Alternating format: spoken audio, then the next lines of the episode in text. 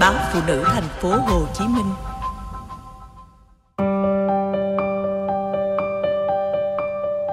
Mẹ chồng không muốn con dâu đi bước nữa. Gần 2 năm trời tới lui bệnh viện, căn bệnh sơ gan giai đoạn cuối khiến anh Hạ tàn tạ. Bác sĩ nói không còn hy vọng, nhưng chị Hồng không nỡ để chồng ở nhà đau đớn chờ chết. Chữa bệnh cho anh, chị vay mượn, số nợ lên đến 200 triệu đồng. Sau ngày chồng mất, chị Hồng đắng chát nhìn căn nhà rỗng như một chỗ chui ra chui vào, tránh nắng che mưa và ngã lưng khi đêm xuống. Trông ra mấy vạt chè già cỗi, chị thường nén tiếng thở dài. Chị đi làm công nhân xây đá cho nhà máy xi măng, tuy vất vả nhưng thu nhập khá cao. Chị Hồng muốn cố gắng làm mấy năm, vơi số nợ kia thì nghỉ, chứ việc ấy rất tổn hại sức khỏe, rủi ro tính mạng cũng cao. Thoát cái mà đã gần 4 năm, chị Hồng ở khóa. Ngần ấy năm, việc lớn việc bé gì ở nhà chồng, chị cũng lo chu toàn. Bạn bè, xóm giềng xót thương số phận chị, mới lấy nhau được mấy tháng thì chồng phát bệnh. Cuộc hôn nhân kéo dài hơn 2 năm của chị, trước chồng lo toan và thiệt thòi. Nào được mấy ngày hạnh phúc. Họ nói chị còn trẻ, chưa có con cái ràng buộc, nếu có ai tử tế, chân thành yêu thương thì có mạnh dạn tái giá. Nhưng những định kiến trói buộc chị trong ý nghĩ phải trung thành, phụng sự nhà chồng.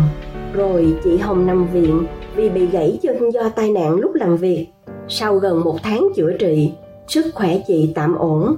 Anh Lâm, tổ trưởng tổ sản xuất, xin chuyển chị sang phụ việc cho bộ phận hậu cần của xưởng. Vì tính hiền, chịu thương chịu khó và lối sống chân tình với mọi người, nên đi đâu, làm gì, chị Hồng cũng được quý mến. Những ngày anh Lâm chạy tới chạy lui, quan tâm, săn sóc lúc nằm viện, chị Hồng biết đó chẳng đơn thuần vì trách nhiệm của cấp trên.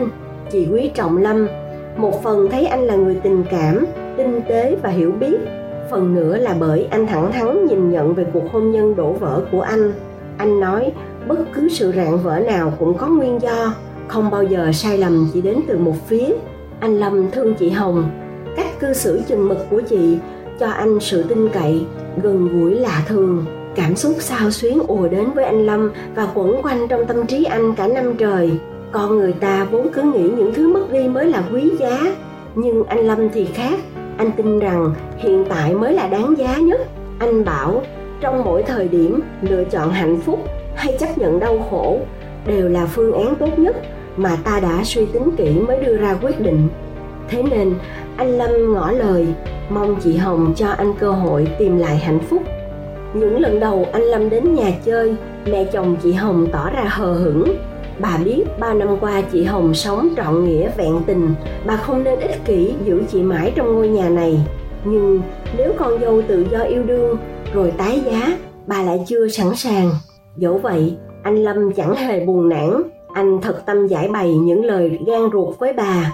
Anh ân cần chăm sóc bà, cả năm trời lui tới sự chân thành của anh dù chưa nhận được cái gật đầu của bà song bà đã không còn lạnh nhạt hay buông lời cạnh khóe. Mỗi lần đưa chị hồng về nhà mình chơi anh lâm thường đón con gái về cùng. Anh muốn ngầm kết nối sợi dây tình cảm giữa chị và con gái. Cô bé rất thương ba song có lẽ vì chưa thể chấp nhận việc anh có người phụ nữ khác, nên bất hợp tác. Trong lúc anh lâm và chị hồng nấu cơm trong bếp, cô bé cố tình làm rơi vỡ lọ hoa mà anh rất thích. Anh lâm biết ý đồ của con, sẵn giọng, quát mắng. Chị hồng chạy tới, nhặt những mảnh vỡ, nhắc anh đừng la con. Khi dọn dẹp sau bếp, chị hồng nghe lâm ân cần giải thích với con. Ông bà nội già rồi, ba phải là người chăm sóc, con ở với mẹ thỉnh thoảng mới qua chơi với ba. Vậy những lúc ba ốm hay gặp áp lực công việc con có thể ngày đêm chăm sóc, san sẻ được với ba không? Có một người luôn yêu thương, chăm lo cho ba, chẳng phải sẽ tốt hơn sao? Ba có vợ mới, đồng nghĩa con có thêm người thân là cô hồng. Sau này là các em con, có nhiều người thân là ta có một gia tài to lớn trong cuộc đời này. Nghe bà phân tích, con gái anh lâm dường như hiểu chuyện bé dần cư xử với chị hồng dịu dàng và cởi mở. Mẹ chồng chị hồng cuối cùng cũng mở lòng. Bà nói, anh lâm là người tử tế, chân thành. Nếu chị thuận lòng thì tái giá. Bà hy vọng chị và anh lâm sau này vẫn là con cái trong nhà. Chị hồng ôm bờ vai gầy guộc của mẹ chồng. Nước mắt chảy dài trên má.